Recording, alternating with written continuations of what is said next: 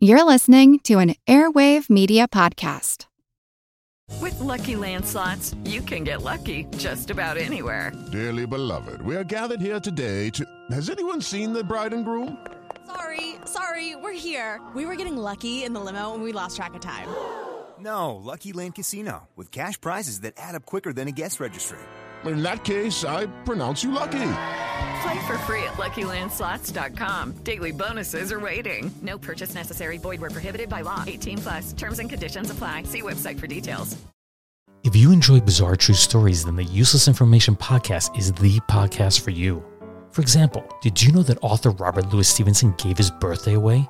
Or that there was a football team that played for six years before someone realized that the school never ever existed?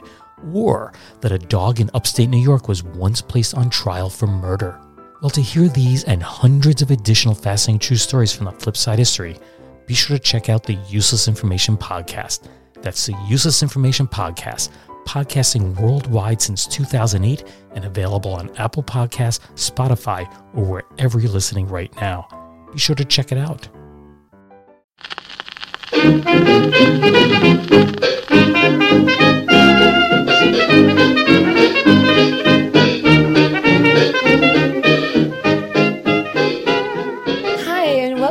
To Who Did What Now, the history podcast with your uh, egregious host, Katie Charlwood, gift giver and reader of books. So, if you hear the sound of knocking on the door, it's just a cat. And so, Valentine's Day is coming up, and I thought, what says romance more than somebody who steals money from women? uh, murders them and drains their blood. Okay, so let me just have a look here. So today I thought let's talk about Bela Kish, the vampire of Czinkota. Now, um, I did talk about this briefly on TikTok, and I kept and I pronounced his name as Kiss instead of Quiche because I'm an idiot who sometimes does not pronounce things correctly and I was I was quickly corrected twice. good good for you.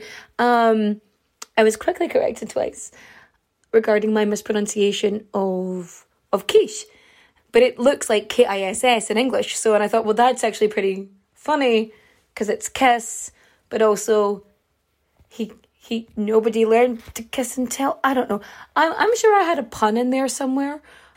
So, um, my sources are the Encyclopedia of Serial Killers, um, Brian Lane and Wilfred Gregg from 1992, uh, World Famous Murders, Colin Wilson, Damon Wilson, Rowan Wilson, lots of Wilsons, uh, 1993, and Murderpedia, and a WordPress, um, Cinco de Hungary.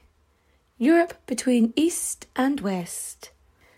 Bela Kish is known as the vampire of Czinkota and the monster of Czinkota because he was a serial killer. So, how do I tell you about Bela Kish?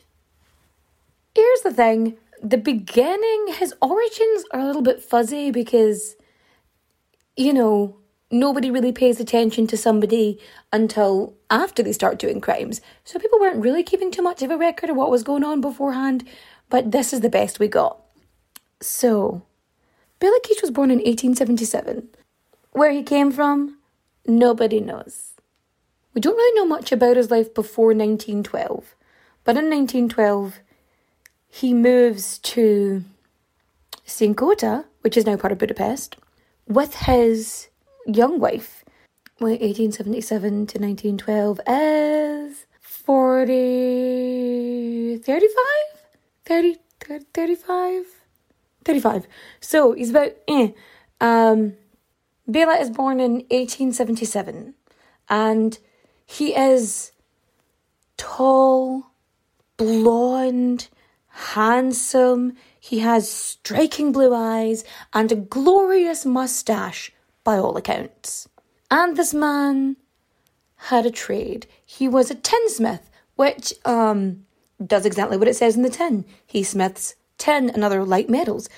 So he had this trade, but but he is also reported as being as a voracious reader.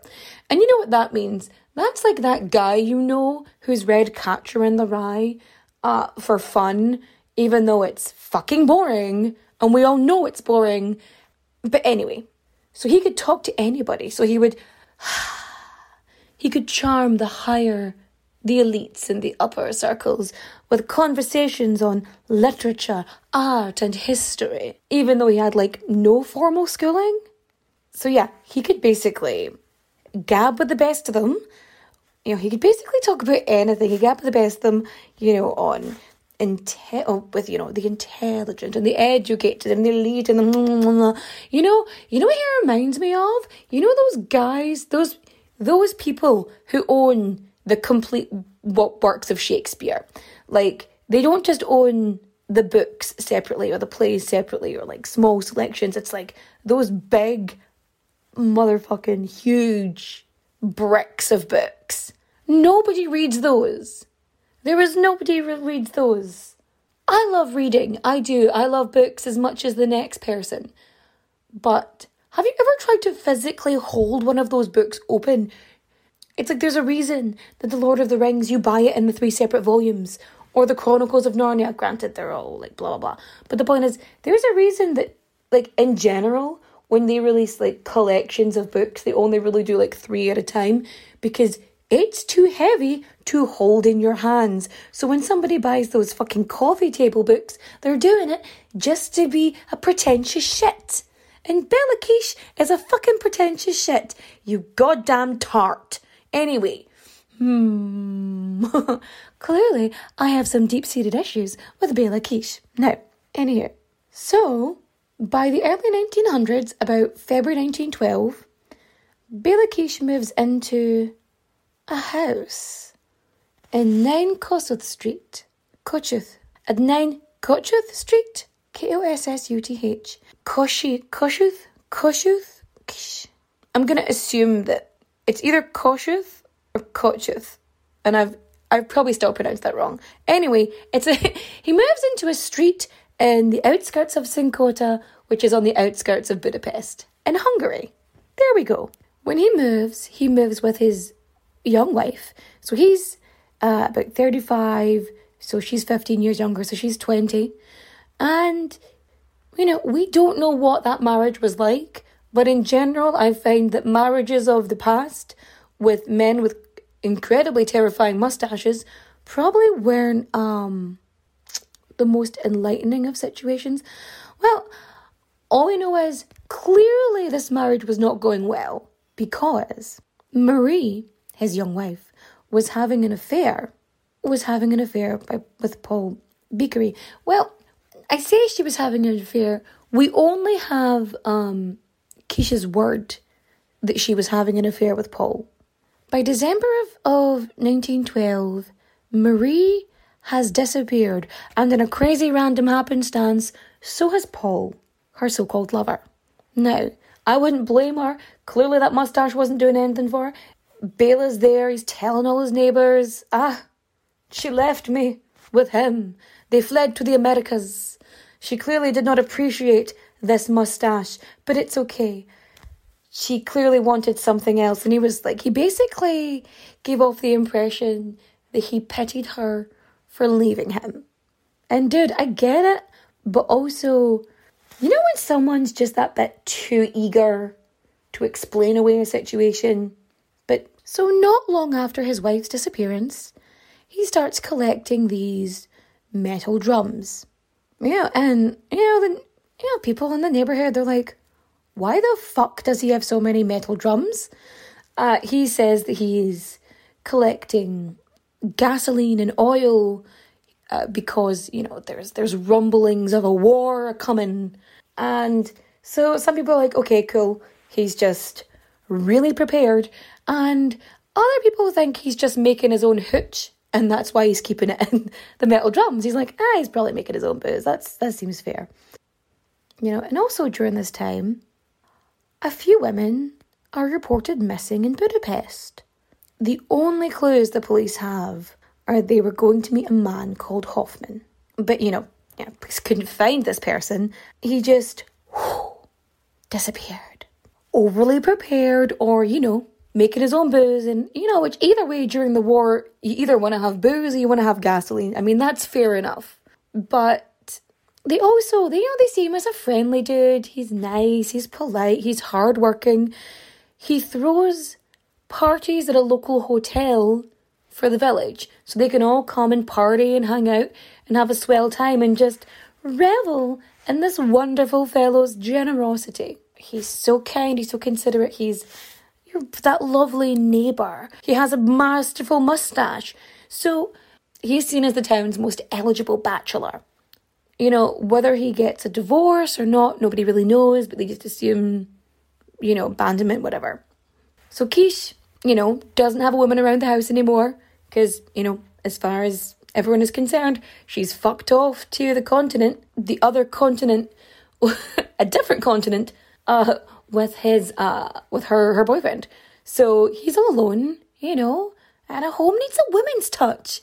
Obviously, because it's the early 1900s. Anywho. So he hires an elderly woman um, called Mrs. Jacobek as a housekeeper to basically do all the domestic duties, to get the dusting done, to wash his dirty linens, uh, make his food, I don't know, general shit like that. So yeah, Mrs. Jacobek, she does all of the domestic duties that, you know, a wife would normally do again because it's the 1900s. Anyway, the eligible bachelor becomes the gossip of the town. And he's a ladies' man, man's man, man about town. And, you know, all these women are coming. There's like a conveyor belt of women just going through Bela Keish's house. And his housekeeper, she's like, mm, I'm just, I'm just going to keep myself to myself. It's nothing to do with me. You know, he's my boss regardless of whether I approve or not of this behavior. It's nothing to do with me, whatever. Fair enough. You do you, honey. So, you know, the goss the town gossips, they're like the curtain twitchers. The curtain twitchers, they are aware. It's like a constant stream of women. They don't really stay very long. Um, you never see the same woman twice. You know, that sort of way. And here's the thing, he never introduced anyone to these women. Like, like even his housekeeper, like I mean, she was kind of like doing her own thing anyway, but like she never knew the names of anybody who came into that house. And so this happens, you know, this goes on for a couple of years. 1914 comes along, and it's the outbreak of World War One. Yeah, so Austria-Hungary, they were on the side of the Allies in World War One. So Kish is conscripted, and he leaves his house in the care of Mrs. Mrs. Jacobek. I wonder if it's Jakobek. I wonder if it's is it Jacobek or is it Jakobek? Maybe I'm pronouncing her name wrong this entire time. So 1916 rolls around and reports come back to Czinkota, incorrect reports come back to Czinkota that um, Bela Kish has been, you know, killed in action. And the landlord, oh, or so they say, the landlord probably thought, two years, this is long enough, I need to get some money. Um, so he goes down you know, he's like, I need to get the place ready, make sure, you know, make sure it's all clean and stuff, and I'll get a new tenant in. You know, no harm, no foul. There was like one account which said the soldiers were like marching through and were looking for supplies for the war. Some people in the village were like, "Hey, that Bela Kish dude, he had uh, he had some uh, you know gasoline um stockpiled that we thought was hooch, but yeah, you can just go go grab that because he ain't coming back. We don't think." Um, but by most accounts, but um, most versions that I've read regarding this uh, say that it was the landlord. So he goes in, takes a wee look.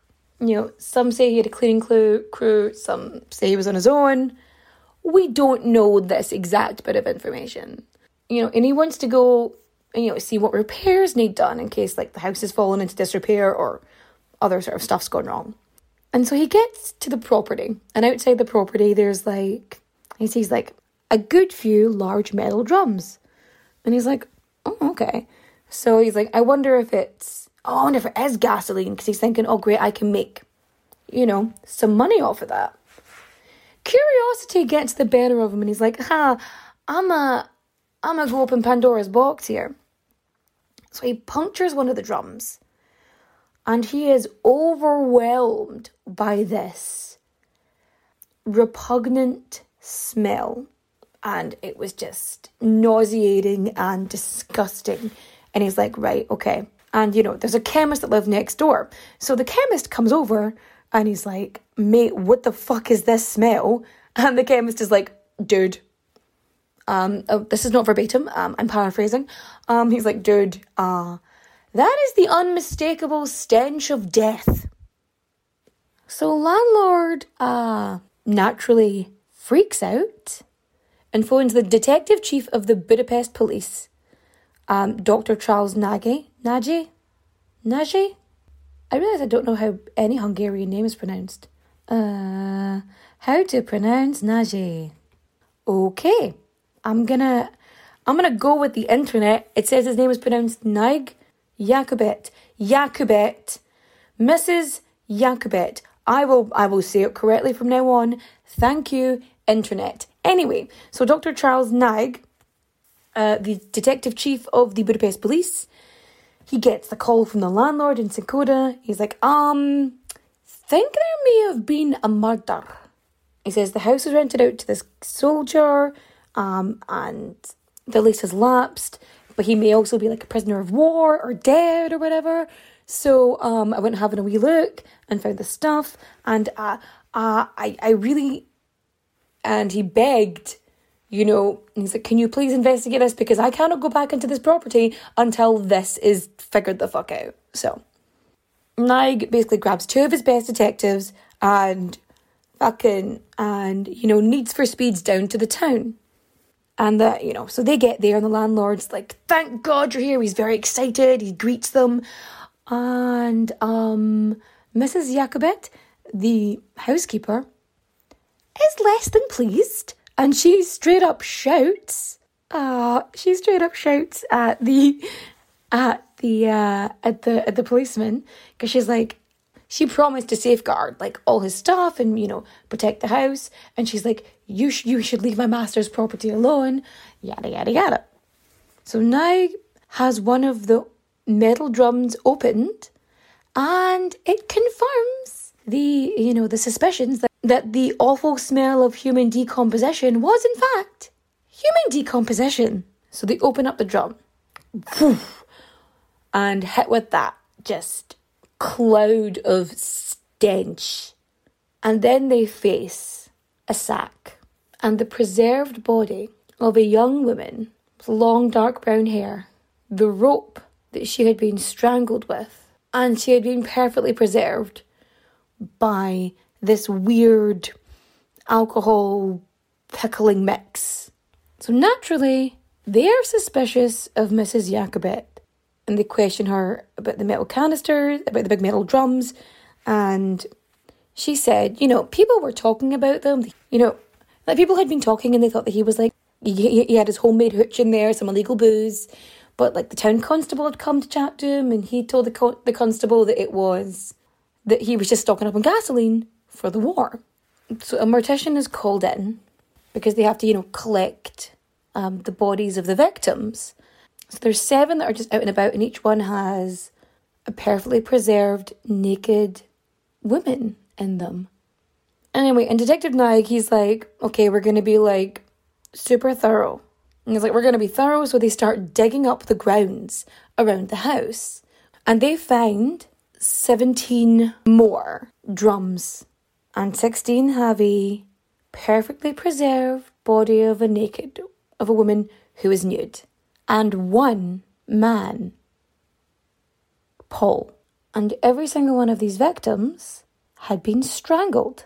So these bodies were so well preserved that they were still easy that, they were easily recognizable and they actually thought it was going to be quite and so it wasn't actually going to be that tough to identify them even by like 1914 16 standards Immediately, Naig is hitting the ground running. He notifies the military that Bela Kish, you know, if he's still around, that he has to be arrested immediately. So the military is out looking for Bela Kish, but it's kind of tough because Kish is a really popular surname and Bela is a really popular forename. So he's actually pretty hard to track down in general. So, and also there's a war going on, so it's very complicated. But anyway, so, and next thing you know, he interrogates Mrs. Jakobet because they think, oh, well, maybe he's got an accomplice, maybe she's been helping them, that's why she was so mad at us, blah, blah, blah, blah, blah. the first thing they do is they're like, you know, they're like, we need to identify these victims.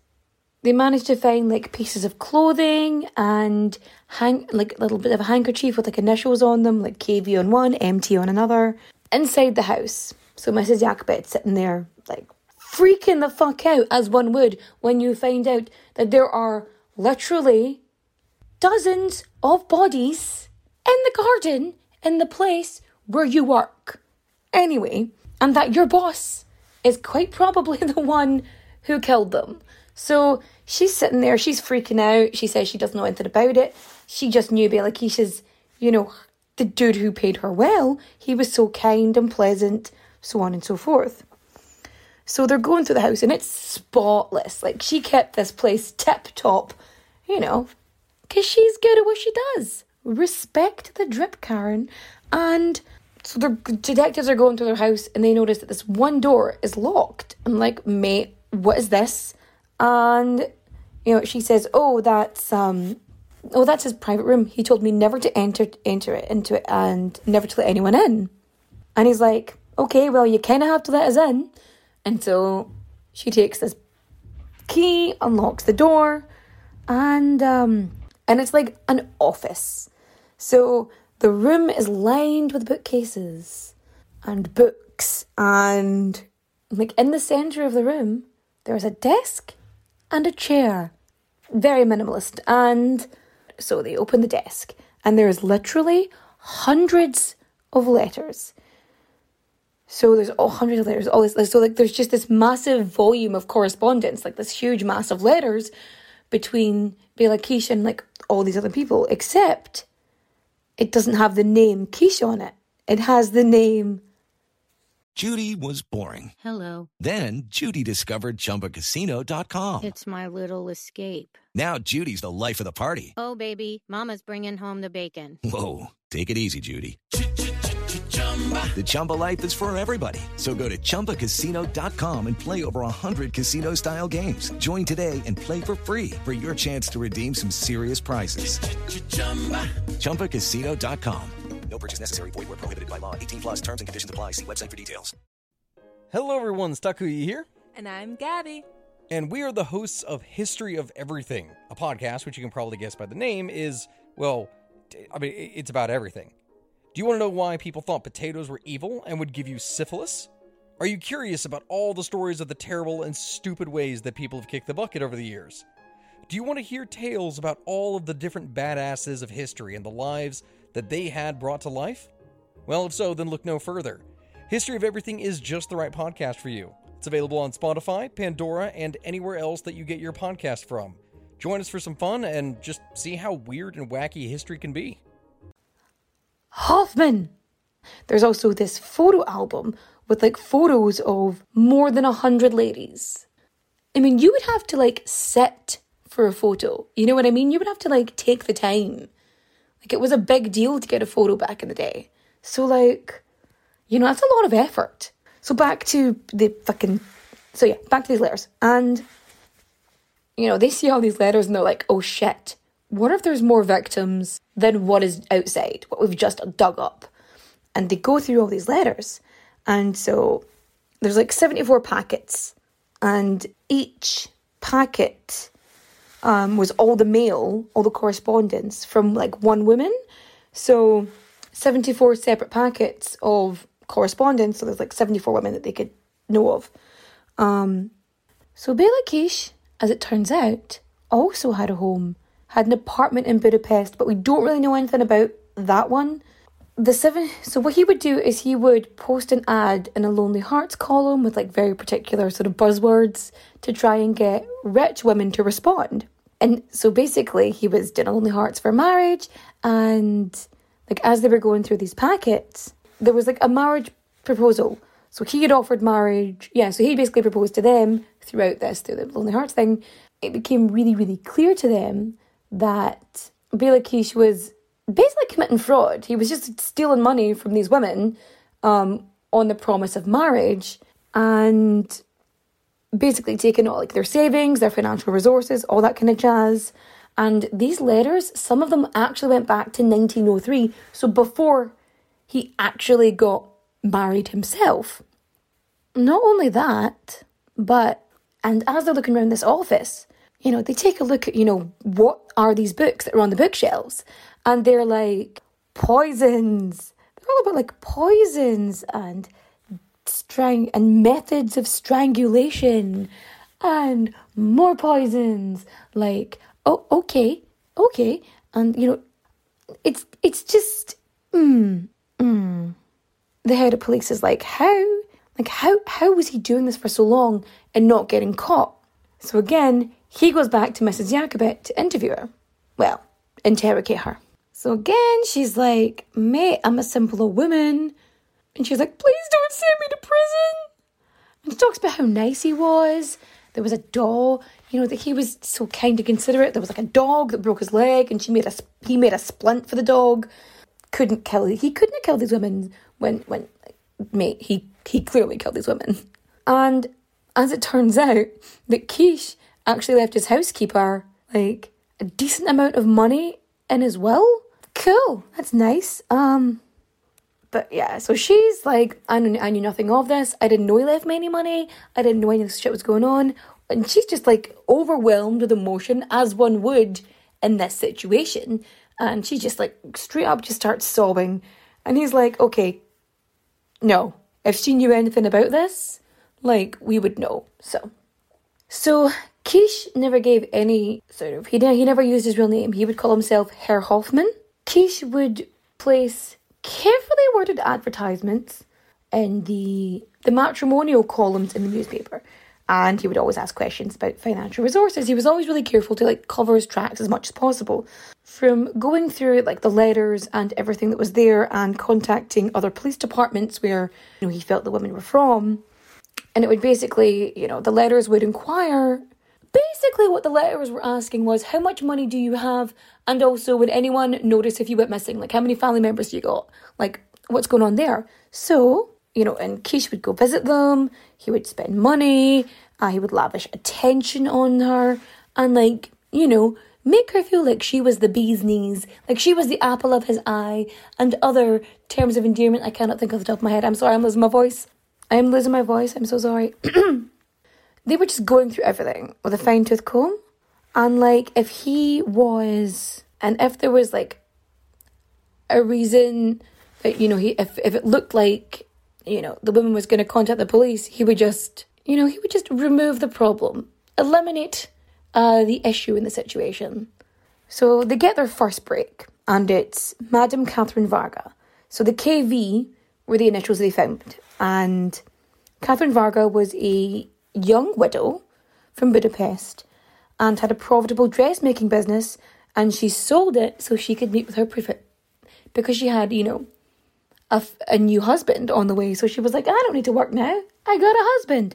And when she disappears, no one, no one would miss her. No one notices that she's gone. And the good thing is, like, people made their own clothes and stuff back then, so like their names would be embroidered in it. So uh, they find something else which has like Julian Patrick stitched in it.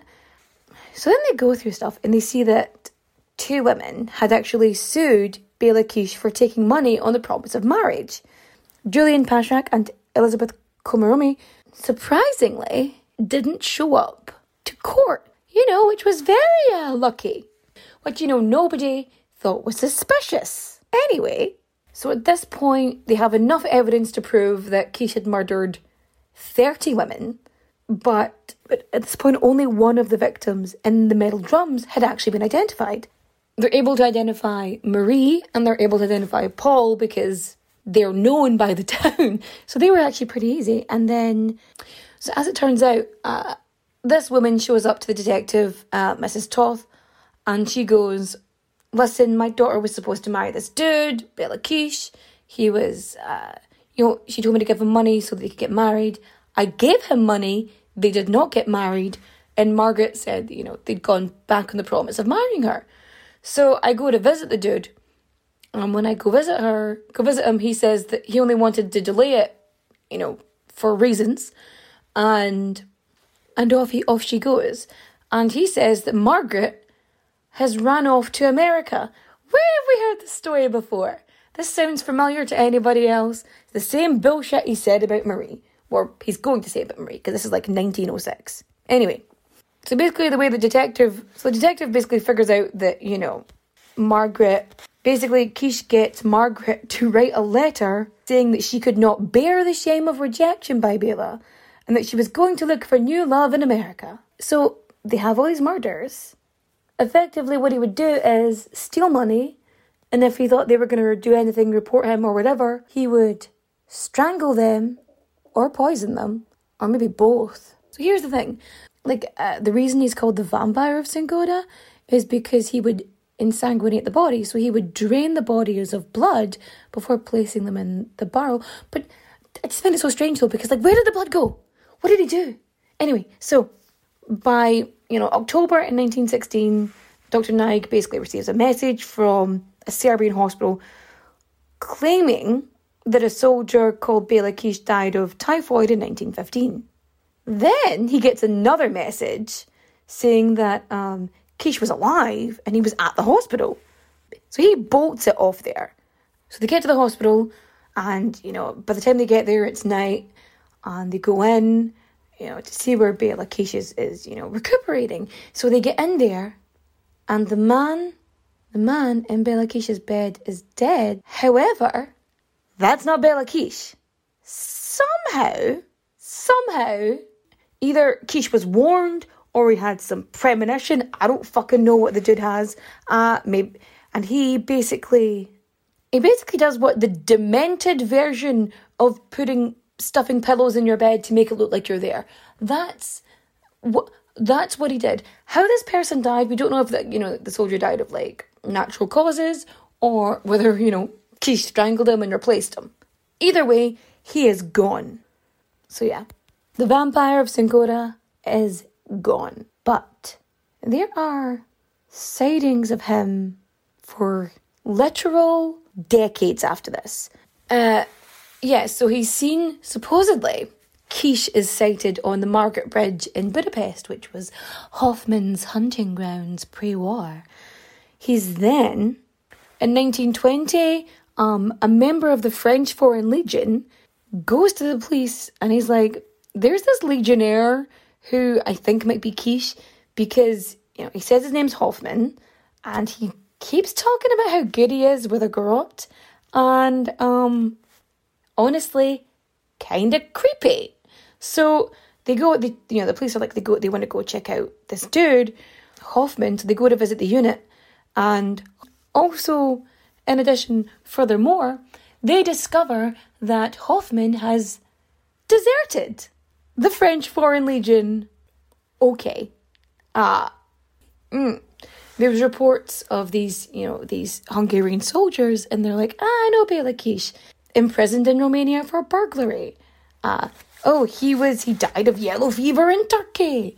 Ah. So, 1932, so that's like another 16 years later. Detective Henry Oswald, also known as Camera Eye, because he has such a great memory for faces, was convinced that he saw Bela Kiss walking out of a subway station in Times Square. Um, so basically, people had this whole theory that, you know, he would have been in his 60s at that point and living in New York. And rumors, you know, keep circulating. And in 1936, you know, the gossip was that he was working as a as a janitor in this apartment building. And so the police are like, okay, we'll go check it out. It's 1936. Uh, the war's just started, but we're not in it yet, so we'll go have a look.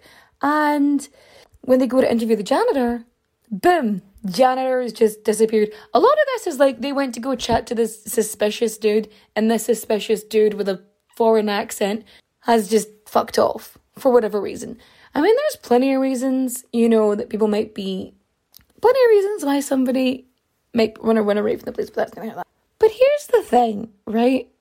So there's all this supposed travel by Bela Kiss like all over the world, but there are no more crimes apart from these that have been attributed to him. So either A, he was killed at war or he was killed shortly after war. Um, or B, he was injured so severely in the war that he did not have the means that he did not have the means or the ability or capability to continue killing, or C, he just kept killing, but he just wasn't caught. Also, this whole thing about camera eye is, as far as I know, the so-called photo, um, which is like the soldier with the mustache and the hat, that is attributed to being Bela Kiss, is I think a sketch. As far as I know, I don't know if it's actually. Yeah, it's a sketch. It's not, um, quite a. Mm. Also, in addition, furthermore, why did he keep them? Like, here's the thing. Like, why did he keep the bodies so close when they could be easily detected? But yeah. Hmm. So that that was the story of uh the vampire slash monster of Czinkota. So, what did we learn today? One, do not trust men with mustaches. I think that's clear for everybody. Do not trust men with mustaches. The bigger the mustache, the more dangerous they are. So, you know, that mixologist you know in that bar with the with the vintage style lights and they've got the tuxedo on, don't trust them. No, no, no, no, no. I don't care how jaunty their mustache is. It is not worth it. Um, don't. also, the past is frightening. I feel like is a is another uh another thing we should take on board. Recommendations. Haha, guess who's finally reading a book that isn't about history? Nope, um, I'm reading uh, Women Don't Owe You Pretty by Florence Given. So I'm gonna have a wee look over that and see how we get on. I'm pretty excited to read it actually, um, especially considering I've ordered so many books and they've only started to arrive and they're all like delayed and stuff, so that's not fun, I must add. But anyway, that's not the point. So, oh, yes, also, if you are listening to this on iTunes, if you want to like rate and review, you could just like give me five stars and say uh, your favorite color. I don't care. Um, just say something nice. if you review it, the more people get to, um, it goes, more people get to like learn of its existence, and that would be nice. I would like to share history with more people if that's possible. Um, and not just because I love the sound of my own voice. I, I would greatly appreciate it if you would just rate and review, maybe say something nice. Oh, so anybody have any fun Valentine's plans? My Valentine's plans involve um eating as much cheese as physically possible and possibly I don't know, maybe watch Dancing on Ice. That's on Valentine's Day, isn't it? That'll that'll do. That's fine. It's fine. It's fine. Oh, I have started listening to podcast recommendation actually. I, I started listening to I started listening to Small Town Murder and those guys are so funny. They're so funny. I I am I am hundred percent here for this. I'm uh I really enjoy I really enjoy it. But anyway, um you can catch me on all of my social medias. Uh feel free to like, rate, and subscribe. Yay! Uh and get more of this talking at you. Mm, no, I actually. So I usually don't buy new things in general. I uh, I, I tend to wear pre-loved stuff, but um, there was I, this girl showed up on my uh, like TikTok, and um, she's on Depop. It's Radiohead one two three, Radiohead one two three. Uh, she made these earrings that are little frying pans and I was, I was like, are those frying pans? Yes, they're frying pans. So then I had to go and set up a Depop so I could actually buy the frying pans. So that's what I did. I bought the frying pan earrings. Yeah, when I get them, I will put a photo on the Instagram and I'll probably wear them in TikToks. so uh, I'm very excited about that. That's my good news of the week. And I hope to have you here with me again next week. Adios, au revoir, auf Wiedersehen, my friends. What did it take to survive an ancient siege? Why was the cult of Dionysus behind so many slave revolts in ancient Rome? What's the tragic history and mythology behind Japan's most haunted ancient forest? We're Jen. And Jenny. From Ancient History Fangirl. Join us to explore ancient history and mythology from a fun, sometimes tipsy perspective. Find us at ancienthistoryfangirl.com or wherever you get your podcasts.